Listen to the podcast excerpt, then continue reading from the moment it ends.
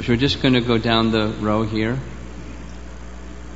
And if someone that's written this question doesn't find that their question's been answered, you have a follow up on the on the answer response, then please speak up. And others who want to say something on our panel here can say something.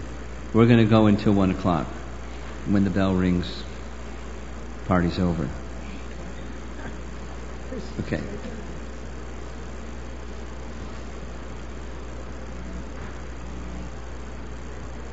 Are there any efforts to define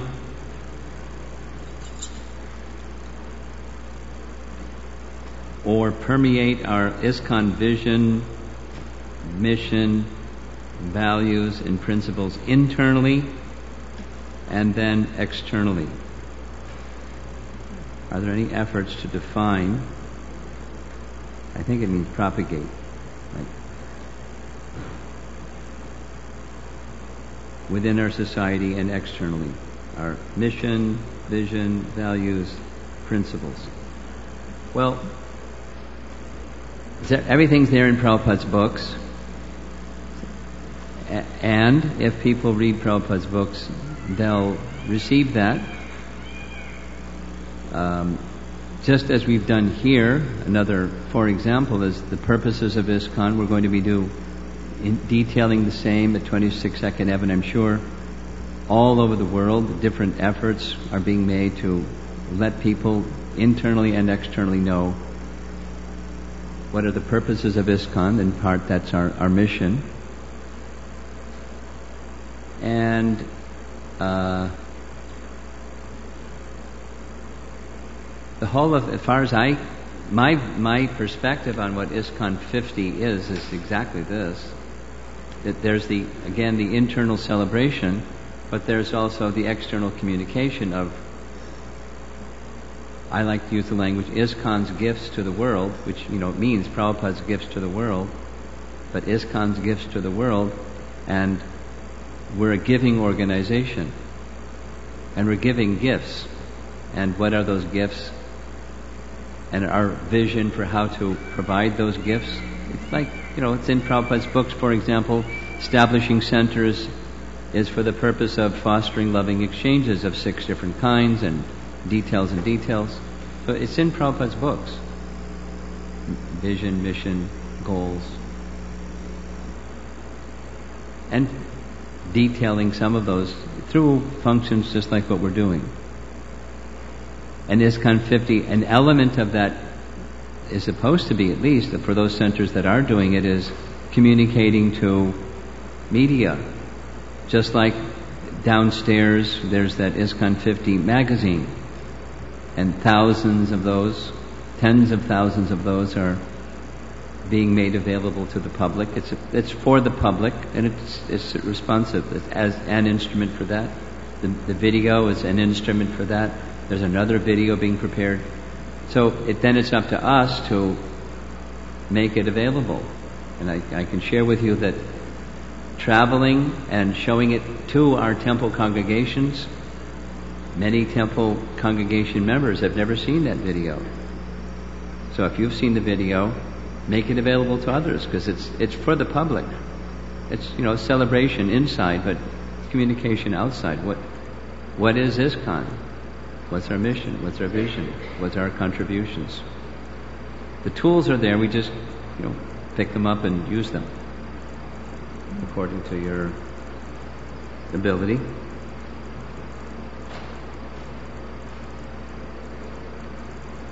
It's related, second, are there any efforts to signify importance of context and intent of Srila Prabhupada for future generations and going into the future? So, yes, and it's just now beginning with the understanding, as I mentioned, it started, it started about a year ago, and then it's been through iterations and, you know, refinements and now it's becoming a little bit more of an internal document that then needs a committee to work on exactly these things. Documenting. We're using this language GBC is using the language foundational document. And the, these, the, the implication of a foundational document is, this meant not for time and circumstance, it's meant to go beyond time, over generations. So documenting in a foundational document some of these things. So in the future, the innovation and the circumstances in the world that innovation is required, it, must correspond with some of these foundational ideas. So there's, there's work, and it takes years of multiple people who are deep thinkers and editors and refiners and feedbackers and rewriting and, you know, to get something that's going to stand the test of time.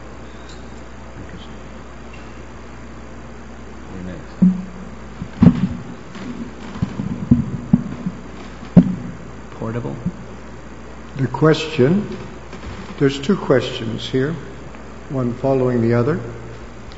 Are problems at some sense illusions, as souls are eternally blissful and knowledgeable? If yes, why are we spending so much time addressing and solving problems?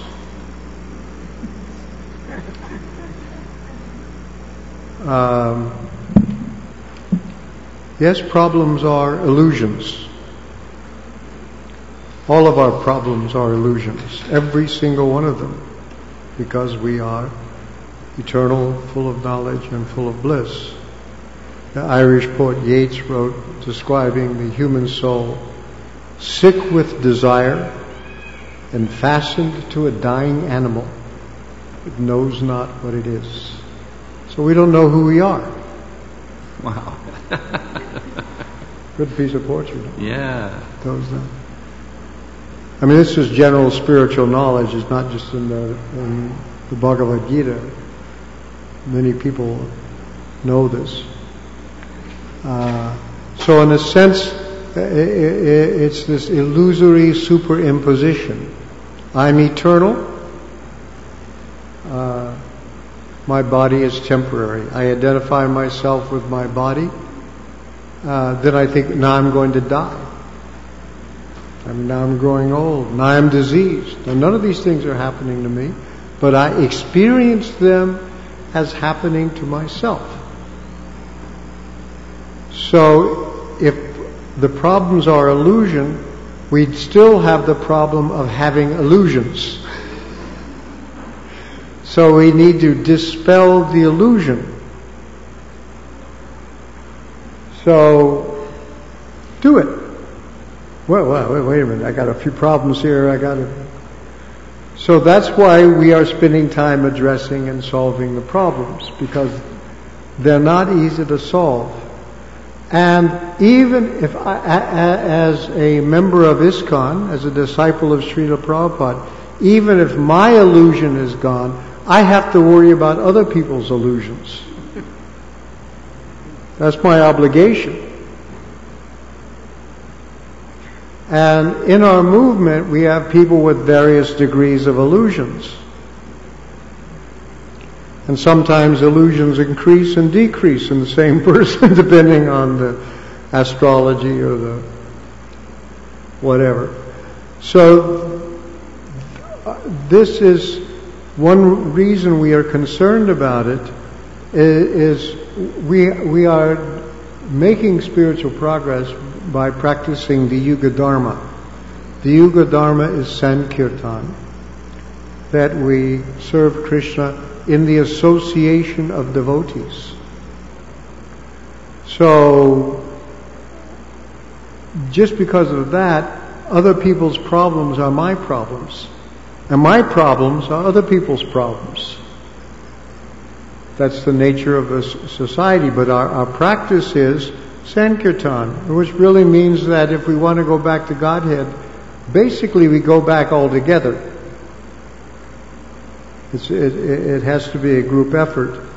And so to, uh, as to make plans to not just save ourselves, but to save other people, that requires a great deal of work. Srila Prabhupada, for example, could have not worried about anybody. He was in Vrindavan.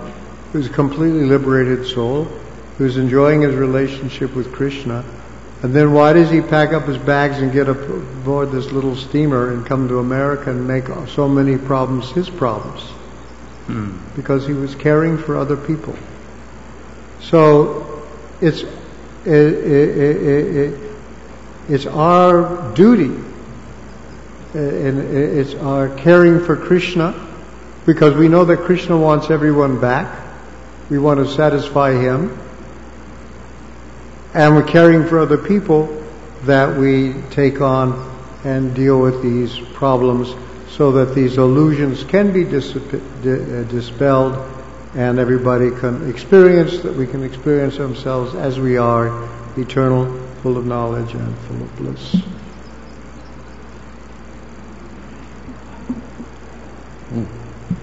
Hare Krishna. Hare Krishna. These are my mentors that I sit beside. So we'll see if I learned anything. so the um, I'm going to put two questions together. They re- they're related and they're right close together also. It says how to see family responsibilities as service to Krishna. And the other question how does Grihastha Ashram, with so many responsibilities, help in getting closer to Krishna? So the um, pastimes of Krishna are within the um, framework of family life. Correct? I got that one right? it's in the framework of family life. So it must be something to learn from studying the pastimes of Krishna and possibly have to do with family life. So in family life, you have a lot of unique, unique responsibilities. It's a training ground to prepare you to work in larger groups. So you have a mini government right in your own home, a mini, um, a mini temple, and so you learn the rules of how to interact with each other. When you read the pastimes, you're learning not only the rules, but you're learning uh, some of the um, benefits and the uh, what would you call not the non-benefits, the uh, the disadvantages of not following the rules because of how different things happen to the characters. So how how so how is it in service to Krishna if you learn if you uh, if you learn the rules? And the rules are to help us to get as it's called back to Godhead, back into the flow of uh, of uh, of actions that benefit you and every everyone else around you. So you're trying to get into that into that mood, that mode. So we're we're learning the responsibilities in our real family life, which are imitating, trying to imitate what's happening in the pastimes. How do you give respect to everyone that comes into your life, your mother, your brothers, uh, your enemies? And then we see if we can't um, get stronger in how we have a surety that we have uh, virtuous principles in our life. So you want to see family responsibilities as a service to Krishna because you are advancing. We are advancing. That we now know this is the principle I should keep. This is the principle I should avoid, or the um, the incorrect thing I should avoid. And this gets us closer because the more we can build within our own life how to get success from our actions, and the more we can transfer that into our community life, into our um, Krishna conscious uh, organization, the more it can benefit from persons within there that know their responsibilities and are willing to carry them out. Hare Krishna.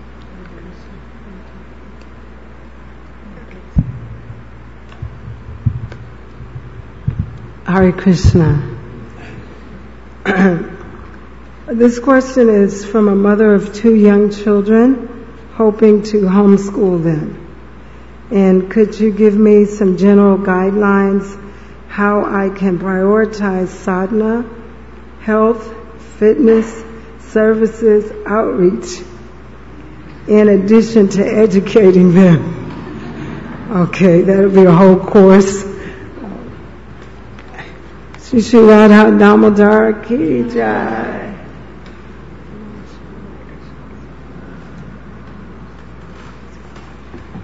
So uh, she wants to know how can she prioritize sadhana, health, fitness, services, outreach, in addition to educating the children. Sadhana includes Mangala Artik, reading scriptures and hearing Srimad Bhagavatam. So, uh, you know, to, to be a parent at any time is a very tremendous uh, service. And especially to be a parent that wants to, um, you know, raise your children Krishna conscious. That's just heavy, heavy duty. So my first thing to all parents is I always say, pray to Krishna for help. the Lord is the super soul in the heart. And He wants us to be successful because our parenting service is service to Him. It's just like if you have a friend and they come and they say, would you watch my children? I have to go do this errand. So in a similar way, Krishna actually is asking us as his servants to take care of his children. And if we really look at it like that and really kind of be in that mood and meditation, it's very helpful because that worked for me when I realized how totally helpless I was at taking care of these children in any of the ways physically. But I did homeschool my children for the most part. And it was a serious challenge, like how to cover all the different bases. Like people say, well, you're not letting them watch television and they won't be equipped to deal with the world and, you know, how they're going to be socialized. And, and these are uh, really legitimate questions because there have been instances when people homeschooled and their children grew up and they had to go out into the world because we don't yet have established Krishna conscious communities where our children can just matriculate, find employment, keep on running with the devotees. Mostly we don't have that. So how do you prepare a child to grow up and be conscious of Krishna and live values and yet be able to, to have what it takes to deal with other people who are not conscious of Krishna. So one of the things I did was on a regular basis, we did read from a very early age from Bhagavatam, from Bhagavad Gita. We had fun doing this. Prabhupada said, let them play. They have a playful nature. I think a lot of times parents want our children to be many adults and they are not. They are people, but they have to grow up to that adult state. So they have a desire to play, and we have to use our intelligence how to make the Krishna conscious adventure fun. And so, you know, you play games, you sing songs, you take them out for walks. So what I did was, I always think, um, all of my children learned how to swim. They would go to the YMCA or the rec. And that also was a, they can interact a little bit with other children under supervision. And some of the children ended up being um, certified lifeguards because they went through all the different steps of swimming until they got to the lifeguard stage. In the summers, we would do the art museum classes, art classes. We went to the parks and did a lot of that kind of thing. So a lot of nature stuff. And, um, you know, there's a verse in the Bible that says we have to be wise as the serpent, but harmless as the dove. So to be a parent today, you have to have that kind of wisdom, like you are coming, especially if your children are interacting with other people and not devotees. They're, they're having these influences. So how do you balance that? So once in a while you may have to watch a television show that's educational, kind of fun with your children and ask them questions. Try to get the Krishna perspective out of that.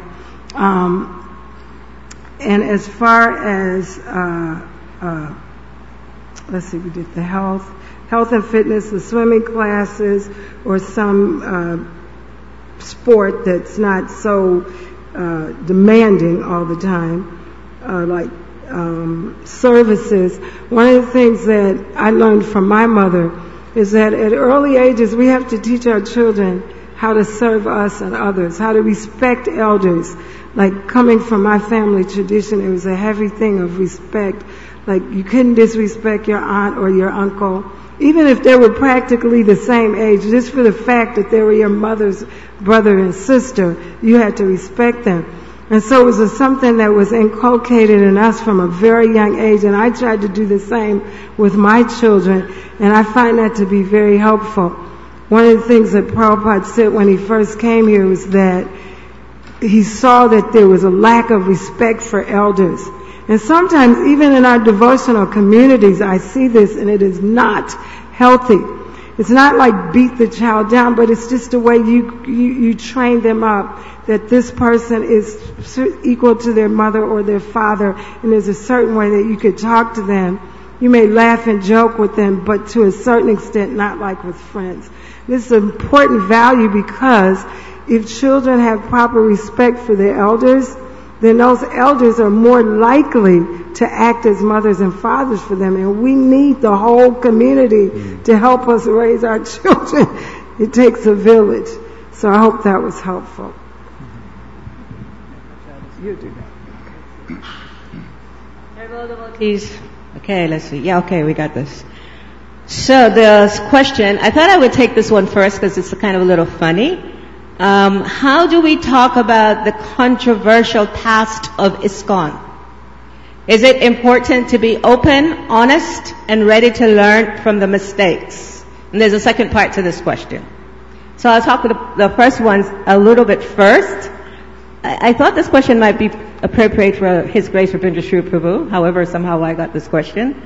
I, if most of you heard him speak the last couple of days, and he did share quite a bit about um, making mistakes and what to do about that, and how we could actually look at that. What's the proper way to look at this? So the first part of the question, controversial part of ISKCON. From a devotee care perspective, there are perhaps, uh, maybe not all of you, but some of you, I'm guessing, are a part and have been a part of that controversial past of ISKCON that we talk about. ISKCON is actually us. We're the ones that make up ISKCON. So if there is a past, don't think that we're not included in that. We may not have directly been a part of whatever we think might have been controversial. However, we are a part of this institution. Is it healthy to talk about some of the things that may have caused some concern for all of us? Yes, of course. Should we think about those things in ways that can be a detriment to our spiritual life? No. Why? Because we are in the material world. We are actually living in a controversial material world.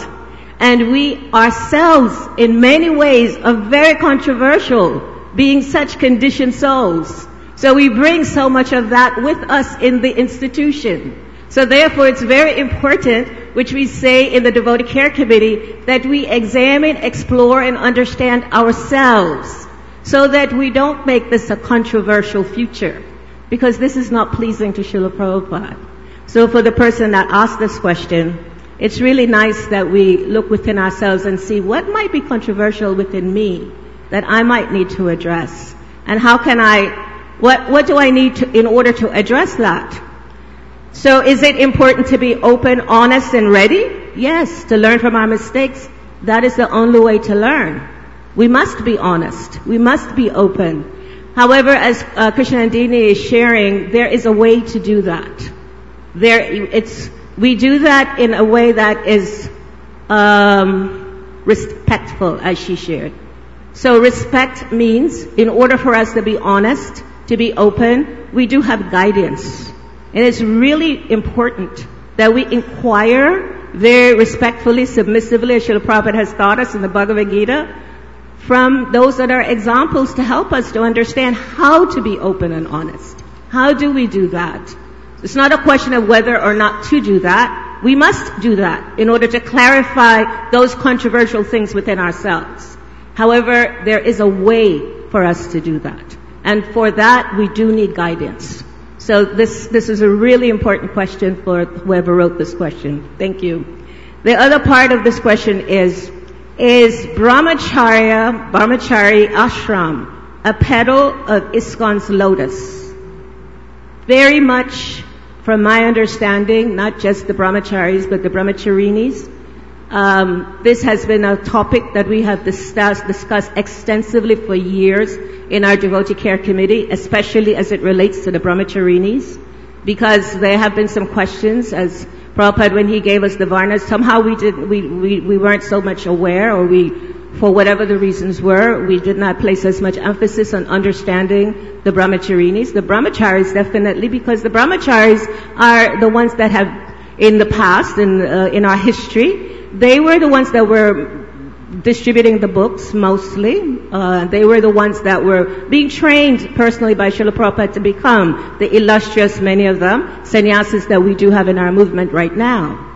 So the Brahma, so the, the petal of education is very important for both ashrams, for the brahmacharis and for the brahmacharinis. This year in Mayapur at the ILS uh, Sangha, we had for the first time a brahmacharini uh, session, which went on for five or six days for um, two, every day, two times in a day. It was it was amazing. And why was that? because the, the brahmacharinis and the, and the, uh, and the brahmacharis, they also do need guidance, believe it or not. Everyone needs guidance. And so, and they need to understand what their needs are in the institution. What are your needs as a brahmacharya? Other than the fact that you are being trained to be a representative of Srila Prabhupada. And what does that mean? What does that entail? What does that entail for you emotionally? What does that entail for you physically? What does that entail for you in terms of understanding the sastra, which we know that the brahmacharis, this is where you spend most of your time studying. However, for all, all of the ashrams, whether it's brahmacharini, brahmacharya, whether it's the grahastas, whether it's the vanaprasthas, it's again what's important, and I can't really express this enough, is that we all understand the importance of guidance at this time. Ultimately, this guidance is coming from Srila Prabhupada, but we still have opportunities to learn from those that have learned from Srila Prabhupada. Thank you.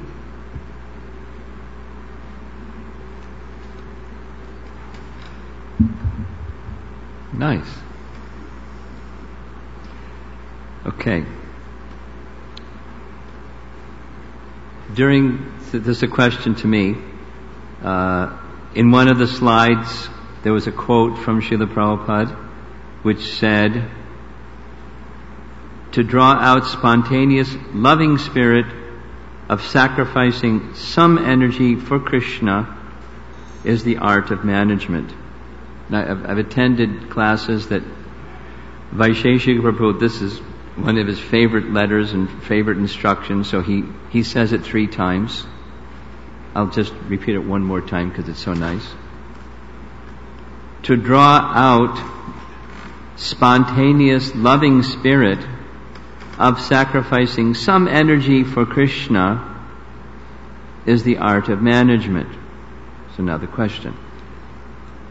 Can you please explain this further so that I can act in service of my spiritual authorities and Krishna with full love and dedication. And believing this will help me to act more intelligently and carefully.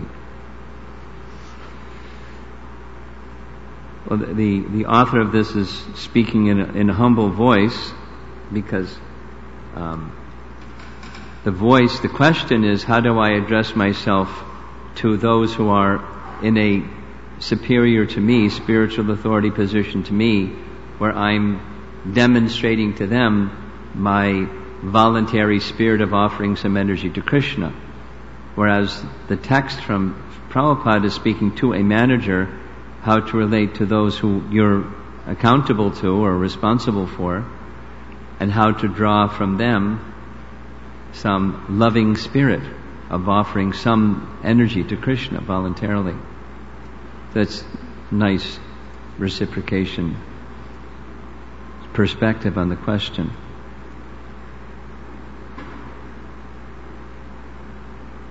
My, when I first read this, my thoughts went to Bhurijan, who wrote a book called The Art of Teaching, and I took his course uh, in Brindavan at the VIHE on the art of teaching just after he wrote the book. And he was sharing with us, the audience in the class, that he was interviewing a number of well-known educators, you know, that, that, are their reputation is that they're excellent educators. So he was interviewing them, you know, what, what's the art of teaching? And he repeated that at least one of them, maybe it was more than one, said, you know, this is ridiculous. You can't write a book on the art of teaching because it's an art. It's not, you know, paint by numbers. It's it's art.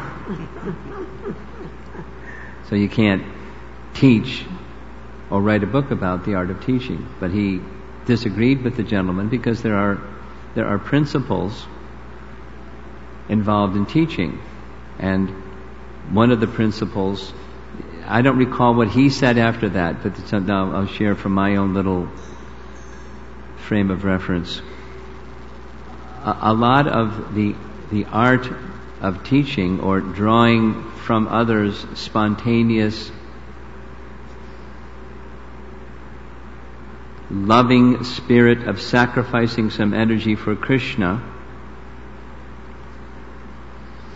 depends upon the person who is trying to do that um, establishing a relationship of, of trust, affection, and care.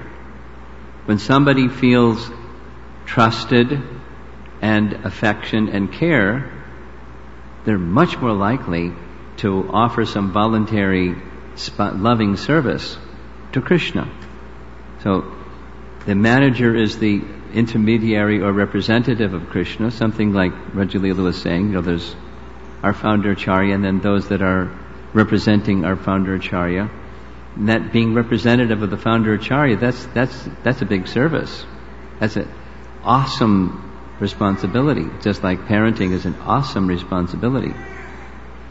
So there, there has to be genuine qualification as well as care. There's caring that's attached kind of caring and your ego gets in the way. You can't even see straight.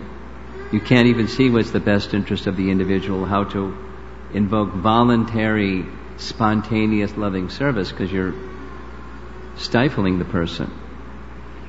But so, when there's genuine trust in the individual, and that's my, my short message. The way to extend that kind of trust starts with being trustworthy. It's you know same your message of integrity. How can you, if you're not a person of integrity, you're not trustworthy. You're not going to be able to do this. You can you can certainly try to manage, but it's not going to be engendering this spontaneous, loving service of offering some energy to Krishna. You get obedience, maybe. And then as soon as the cop is gone, then there's disobedience. uh, so even in Prabhupada's Amsats, when someone has, anyway, then it's individual, spontaneous, and voluntary. It's, it's, and, and Prabhupada had the art, and those that are, exactly as Ravindra Prabhu said, those that are interested in being disciples, then they can, they have that capacity. They, they're, then they're instruments of that person who they're the disciple of. Now the question is asked from the side of the disciple or the follower or the person who is wishing to offer some spontaneous, loving spirit of sacrificing some energy for Krishna. How do I properly regard those who are trying to draw that from me? um, trust and starts with ourselves being trustworthy. And it's, it's just perfectly natural that the student, just like in a classroom, an example that Prabhupada has given, a teacher is interested in teaching. So they're, they're giving to all the students regardless of the responsiveness of the students. That's, that's, their, that's their care. Then amongst all the students, one student is particularly eager to learn. They're particularly um, ex- going out of their way to hear more on something, and you know, a relationship establishes. A relationship of it's just like with, with, with Narada Muni describing in his previous life. He had those qualities that just drew from the Bhakti Vedantas special downpouring of affection. It's just natural. So they gave him everything, and he received everything because his heart was open. And he achieved perfection from a nobody to a perfect person in one lifetime. Very wonderful. And prior to that, in the seventh canto of Bhagavatam, he describes he was a fallen Gandharva. He was just proud of his beauty and his singing ability and using that to woo the ladies in the heavenly planetary region and it was so noticeable he was cursed you take birth as a sudra so he took birth as a sudra not a good beginning but that quality of being eager to hear and simplicity of heart, same points, saralata and humility. That's how.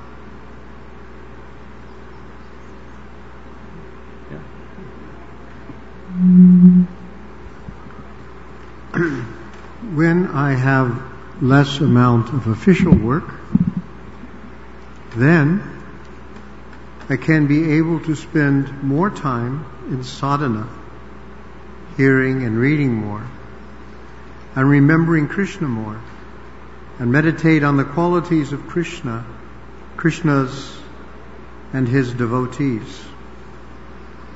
But if I have a situation at work, then I won't be able to then I won't be able to remember Krishna as much as when I don't have much work at the office. Now the next sentence is underscored. How to remember Krishna more at all times, irrespective of work situation.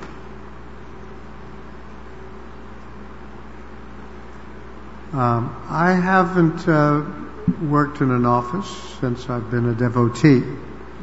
So in some ways, I'm not an experienced person in this particular uh, thing.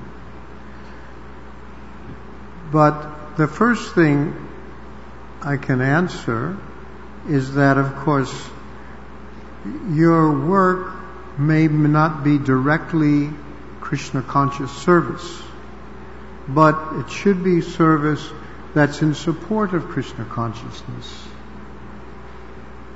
So if you have a family to support, you have to keep yourself alive. After all, your body belongs to Krishna. You have to take care of it. How much sense gratification are we allowed? Enough to be healthy. That's what we need. I assume that maybe we need a little mental health too, but anyway.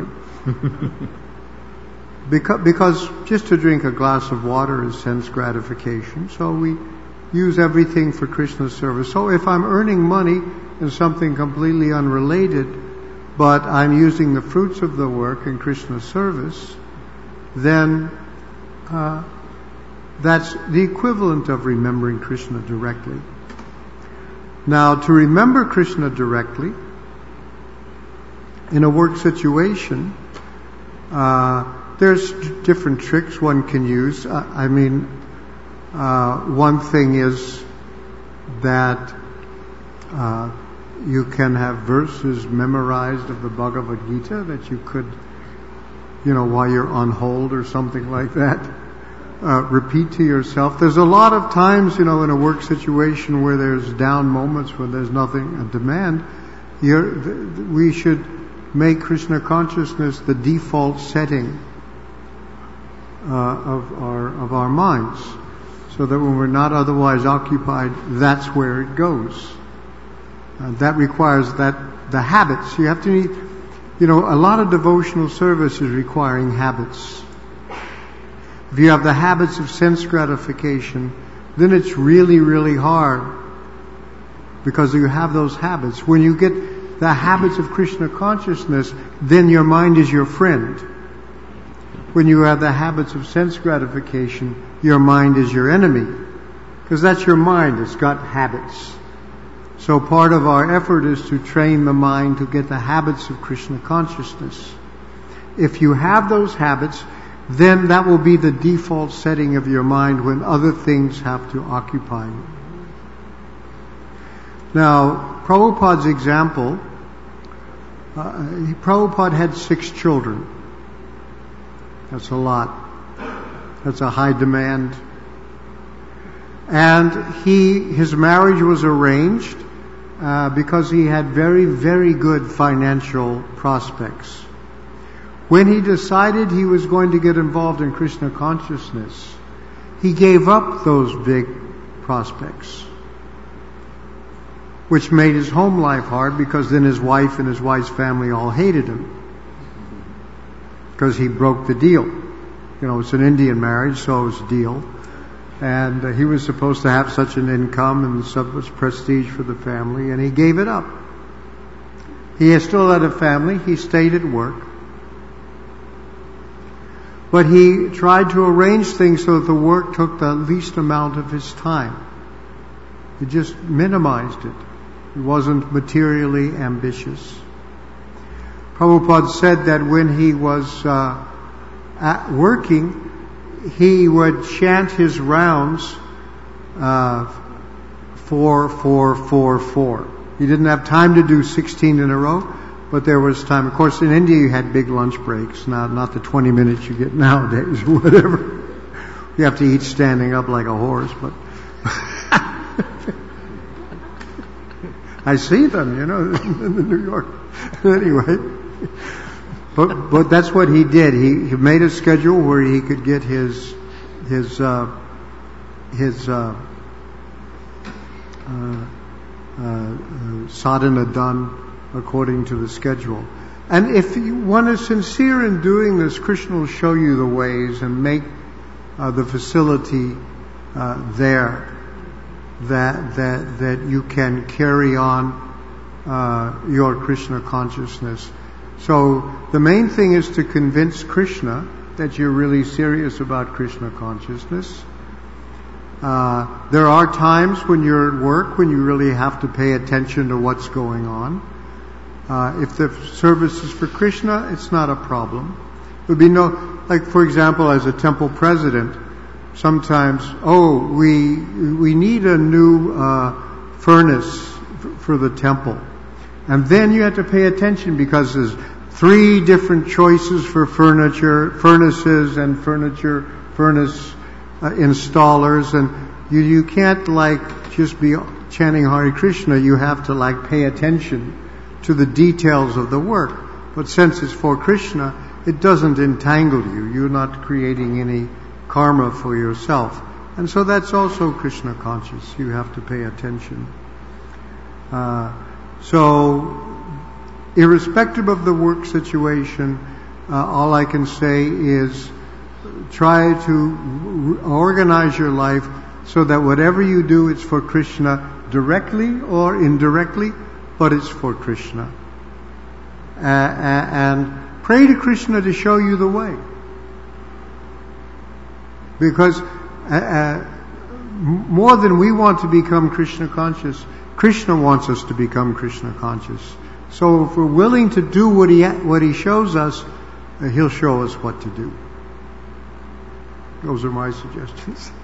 Okay.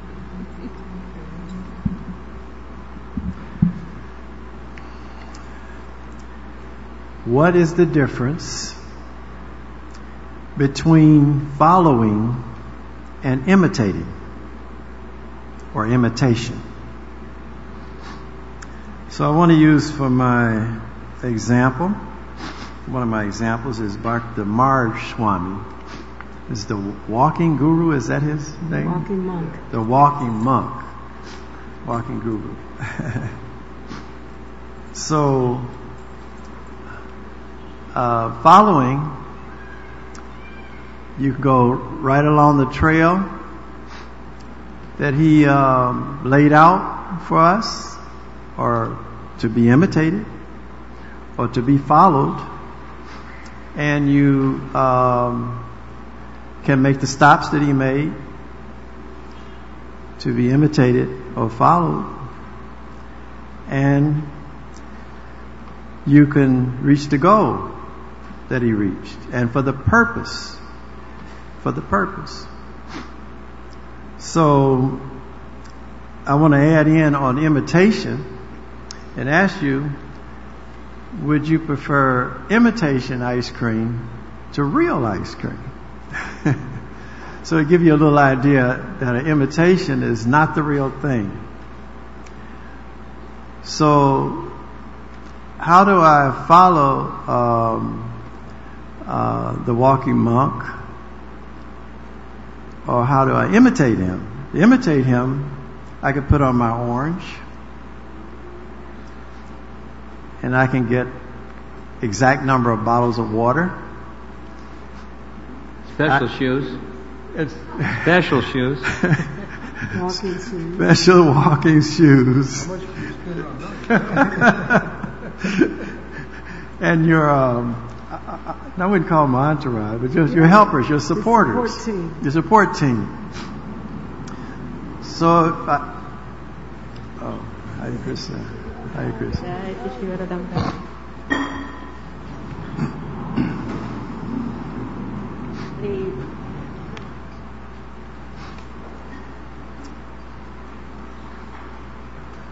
So you could do things exactly like the other person to imitate, but to follow would be a little bit different in that what is the reason, what is the purpose?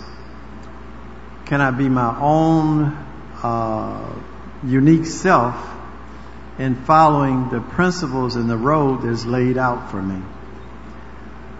So sometime in imitation, you uh, e- ego is a lot of times an imitation when you want to be so much like another person that you never realize your own self.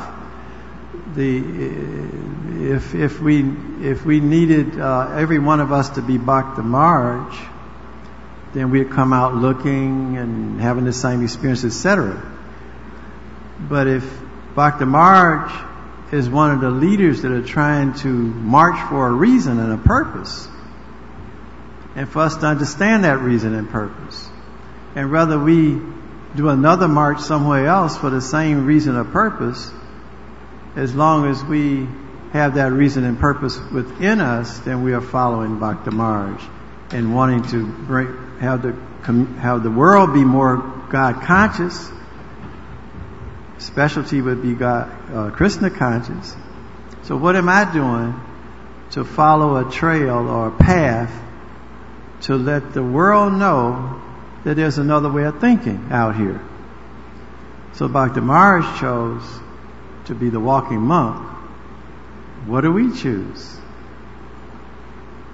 If we want to imitate him, we may lose the purpose of the march. Hare Krishna. Thank you, Hare Krishna. Uh, my question is unity in diversity. How can our movement and the overall spiritual view of Krishna consciousness learn give and take from other faiths of our world, given that each has their own claims to being the absolute, including the Krishna consciousness movement? So that's the first part of that question. So how can we learn from other faiths is what he's saying. Um, I think first of all to appreciate and understand that uh, when Bhakti Vinod Thakur, when he envisioned that one day people from all religions would join together and chant the holy name of the Lord. So here we have one of our predecessor acharyas who's already given a vision and we know that his vision is true. So when we, with maturity, make an endeavor to appreciate other religions and not be sectarian, to know that Krishna is in the heart of everyone and different religions have different ways of expressing that. How can we find what's common among ourselves with other religions? How can we um, find the similarities and yet let that be a point of unity and a point of growth for us? And one way that Tariq and I did it years ago, um, we became a part of this interreligious group that was dedicated to strengthening families in Cleveland, Ohio. We had rabbis and, and, and uh, uh, uh, ministers and imams and Catholic priests, all a part of this group. And when we were asked to be a part of that group, you know, we actually didn't hesitate because it was kind of aligning with our mission and purpose. And together we actually accomplished very, very good things in the city. Like we got a lot of ministers in the city to make a commitment that they wouldn't marry people. About 400 ministers in the greater Cleveland area to sign a vow that they wouldn't marry people without premarital education. And for many of the people in the group, they said that that was the first time they had ever come in contact with a Hare Krishna. And the first time they had said Hare Krishna, because that was my thing. I would always say Hare Krishna. People would ask. So that was the introduction. And today, many of us are still fast friends. And they come and support things that we do in our Hare Krishna movement. And we go and support things they do in their churches and, and ashrams. And it actually has built a kind of really nice fellowship. So I think one, one thing sometimes uh, any neophyte does in religion is always had this sense of I'm better than you or my thing is better than yours. And for us, you know, there but for the grace of God go I. We could be in any kind of illusion or situation except for the mercy of Srila Prabhupada. And that mercy was so extensive and so huge that it reached out to everyone. And Prabhupada never wanted us to be sectarian. He always wanted us to be really Krishna conscious and invite and encourage others to be whatever religion they were, but be the best of that. And the one, you know, most of you all know that my husband is Muslim, and a lot of people are pleasantly or unpleasantly surprised about that. But you know, it has caused, uh, you know, many a head to turn in a way, like because Muslims and Hindus are fighting each other. But here, by the grace of Srila Prabhupada, not only do we get along, but we help others to get along. So in that way, it's of value. Um, and then the last point is, will there ever be true unity of if ISKCON is a separate entity? Say it again. Will there ever be true unity if ISKCON is a separate entity? True, true unity. True unity. Mm-hmm. I don't exactly know what they mean I by don't that. Either. So I would say let's all pray over that one. that your question? Well, if true unity is unity and diversity, Yeah. then no problem. Yeah.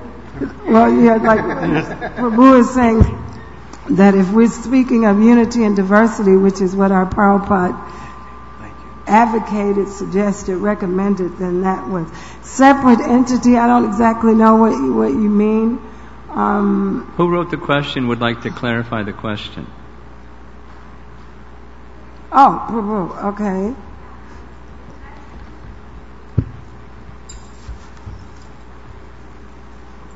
Hare Krishna, Mataji. Hare Krishna. Um, I was actually referring to the first part of the question as well, as in ISKCON as a as an organization by itself. But I think you also answered it with your first explanation. So Okay. yeah, Very thank good. you. Thank you very much then. Hare Krishna. Can- I'd like to add something. Yes. Uh, two somethings. Some, something that's a principle and, and something else that's anecdotal. Principle is something that, in an earlier point th- this morning, we can reach out to others, get out of our comfort zone, and be, you know, be with other people that are different than us and have different, at least, practice than us and ways than us. to the degree that we're clear who we are. We don't have to give up our identity to be and become chameleon-like and you know abandon ourselves and be accommodating to the point where you know we're porous and we've we've lost our identity. Those that are mature, on the other hand, can do that very gracefully and very warmly and very invitingly. So it's, it's, it's just a, comment on. Then another, just some anecdotal. Um, Madhavananda Prabhu, who is the director of the Bhaktivedanta Hospital, made a presentation at our GBC meeting that he has taken the lead position amongst organizations that are not Gaudiya Vaishnava, Sri you know, the, the four Sampradaya groups, leaders from those groups, to come together once a year and do something that we share. And the first something is the chanting of the holy name. It's exactly what Bhaktivinoda Thakur said. And then uh, the, the next is something to do with celebrating. No, wait a minute. This year is this year is ISKCON 50. Next year is the Holy Name. The year after that is Ramanujacharya's appearance, the, the something or other anniversary. Thousand. Thousandth year anniversary of Ramanujacharya. Sampradaya is coming together and glorifying Ramanujacharya on the thousandth year of his anniversary. It's just, you know, points of unity amongst those that are very clear about who they are, diversity wise, but points of unity as one example. Charu is a fantastic example of another person who understands this principle. He wouldn't be able to survive if he didn't. Of course, the medium where he is, they're really clear about their identity, and they're therefore comfortable in helping him financially and otherwise do the, the Hare Krishna thing right in Mormon country, as another anecdotal example. Ah, yeah. They, they helped him build the, the, the, temple that he has and helping him build the next one. And just another in our audience here is uh, a devotee at Brandeis University that conducted a program that I was the invited guest. What would you call that thing? Huh? Sound yoga. Sound so she sent a sound yoga invite to the religious groups. And when I walked in, it was really interesting. There was a fellow with his yarmulke. There was some Japanese girls with their, you know, that are Buddhist. And uh, there was a, you know, the, the, the, range of all the different, a number of different organizations. And we went around the room and you know, what are you from, and this and that and the other thing. And it was it was very interesting. And when it came to chanting Hare Krishna, they all enthusiastically chanted Hare Krishna. It was a point of convergence, although it didn't mean they. There's our intention is for them to give up being, you know, a Hasidic Jew or a, a Buddhist or a, um, some girl ladies with the, the, covering over the head that are Islamic. It wasn't like you know take that thing off your head and become a Hare Krishna. It was, but it was it was nice. It was nice. His inspiration, and I, I was, I thought it was really nice. One more, one more thing to add, Maharaj is uh, in Cleveland we have the Namahatta program, and one thing we did for 12 years, we had a Lord Have Mercy festival in this big park, and we invited people from all religions, and we had Jews and Mormons and Baha'is and Baptists, and that we had a stage and the the every we asked everyone to come and praise God in whatever way they wanted, poetry, dance, or music. But then the highlight was a huge kirtan that we'd had. Bhakti Tirtha Swami came to some. Radhanath Maharaj. It was huge. We were, it was in the newspaper.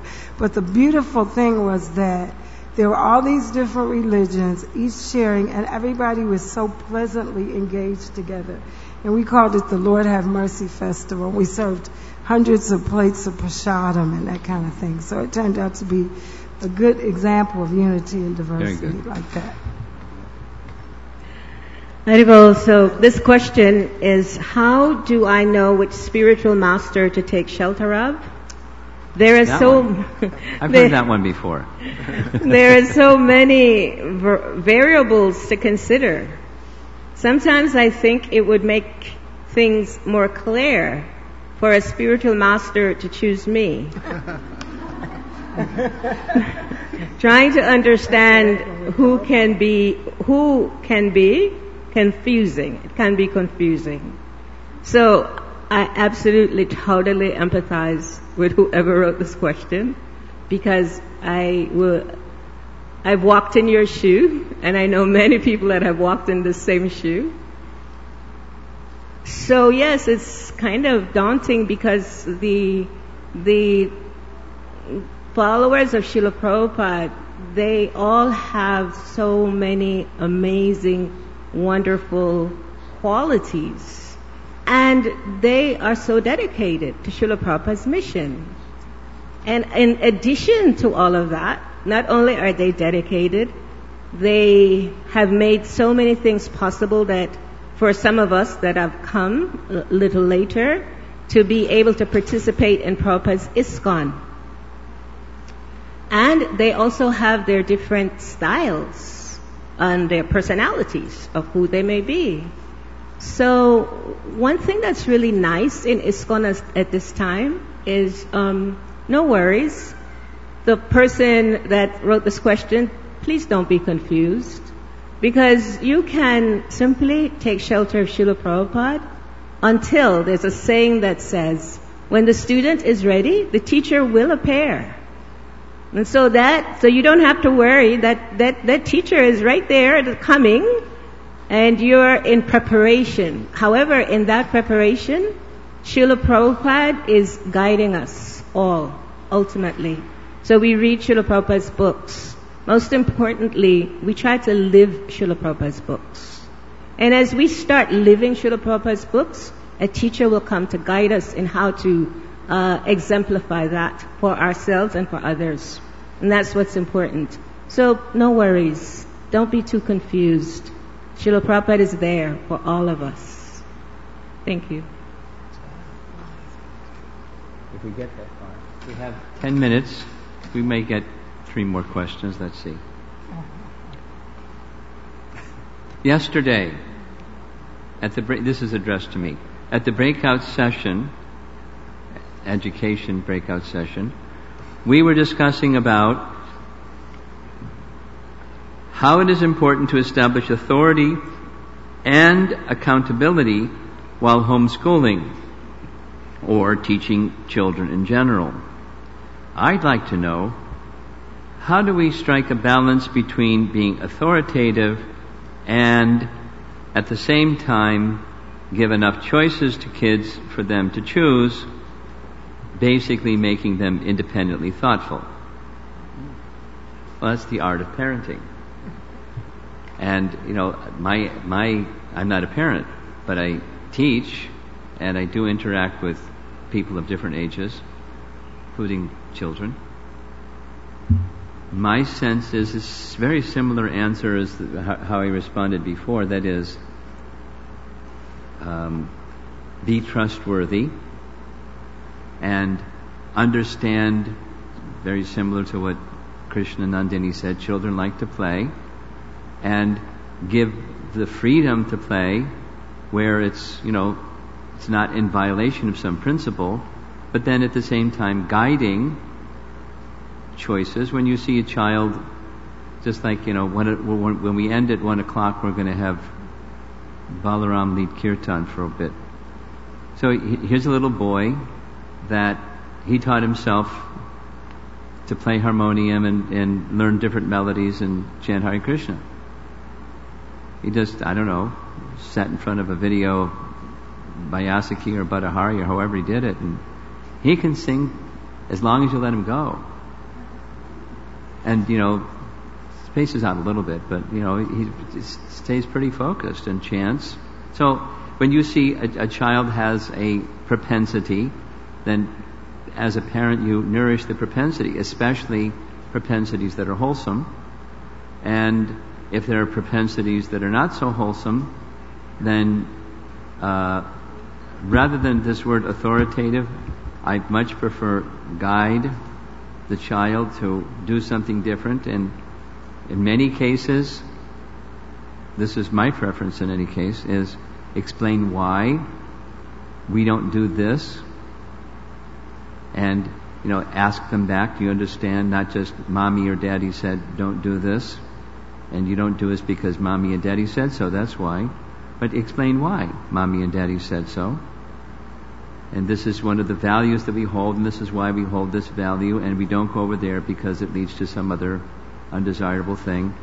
So that the, the why question is addressed if there's something that's all unwholesome, and largely encourage wholesome responses, and reward it, and support it, and grow it, and do do those wholesome things together that makes the affection between the parent and the, the child uh, wonderful.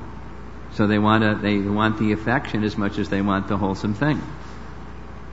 And just growing good quality. So the authoritative part is when it gets to the point of uh, socially improper or harming themselves or harming others, a value that's that's going to lead like Mother Jasoda, you know, Krishna stealing. She said, I don't mind you broke the butter pot because Nanda Maharaj has so much butter. But stealing, I have to check that.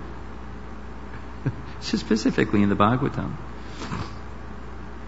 So when there's crossing the line of something that's principle based, then some incrementally increased if necessary, but you know, some draw the line with an explanation of why. And if the why isn't understood, or so there's the child, sometimes children are stubborn and they just they're adamant they're going to do it if you say no. Then so, you know the, the, the discipline must notch up a little bit, notch up a little bit. Those are my thoughts on that one. We have six minutes. This question is for the seminar on Anartha Nivritti. While offenseless chanting and ridding oneself of anarthas, it seems like there is room for tendency to focus too much on this, or in other words, become self-absorbed could you please elaborate on this or how to recognize if we are doing so and what remedial steps we could take? Thank you, Hare Krishna. Good question. Yeah, I've been through this myself. Voice of experience. Um, we know the stages of advancement. If you read Madhurya Kadambini, each stage, Nishta, Anartha-nivritti, Nishta, they're, they're described, their symptoms. We want to make advancement and we may be anxiously looking, am I here? Am I this far in this stage or am I in that stage? Uh, um, and you may be thinking more about yourself and less about Krishna. Uh, well, it came home to me when uh, I discovered at one time that in a sort of spontaneous way, I had uh, some feelings of humility. Just causeless almost. And I became puffed up about my humility.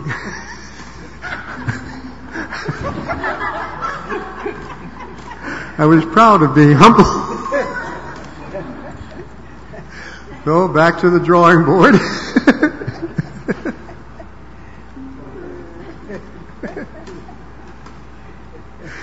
uh, so you have to watch your mind. but at the same time, to me, the, the remedy for this problem is that uh, we are not the architects of our advancement. We are not saving ourselves. Krishna is saving us. And if we make any advancement, it has become Krishna's mercy. And if we can do anything, is just get the junk out of the way and the false ego out of the way. Uh, and if my false ego won't get out of the way, then I can only pray to Krishna, you come and destroy it. It's bigger than me. Please destroy it. So it, it, that seems. And, and, then when he destroys it, don't protest. And then when he destroys it, yeah, wow, I didn't know that was going to mean that. uh, humility is just realism. And we should become realistic.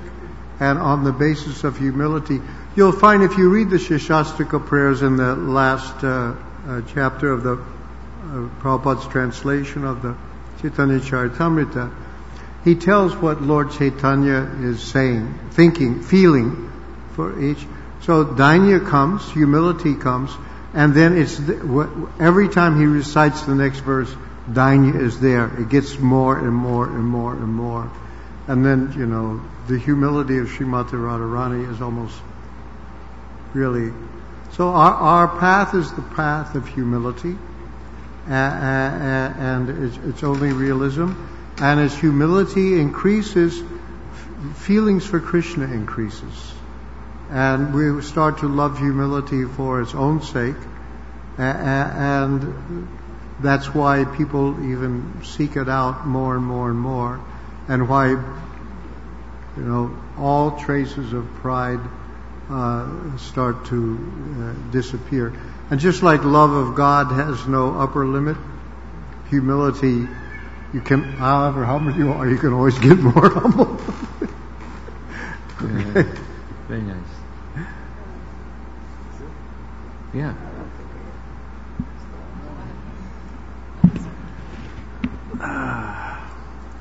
What is the difference between religion and spirituality?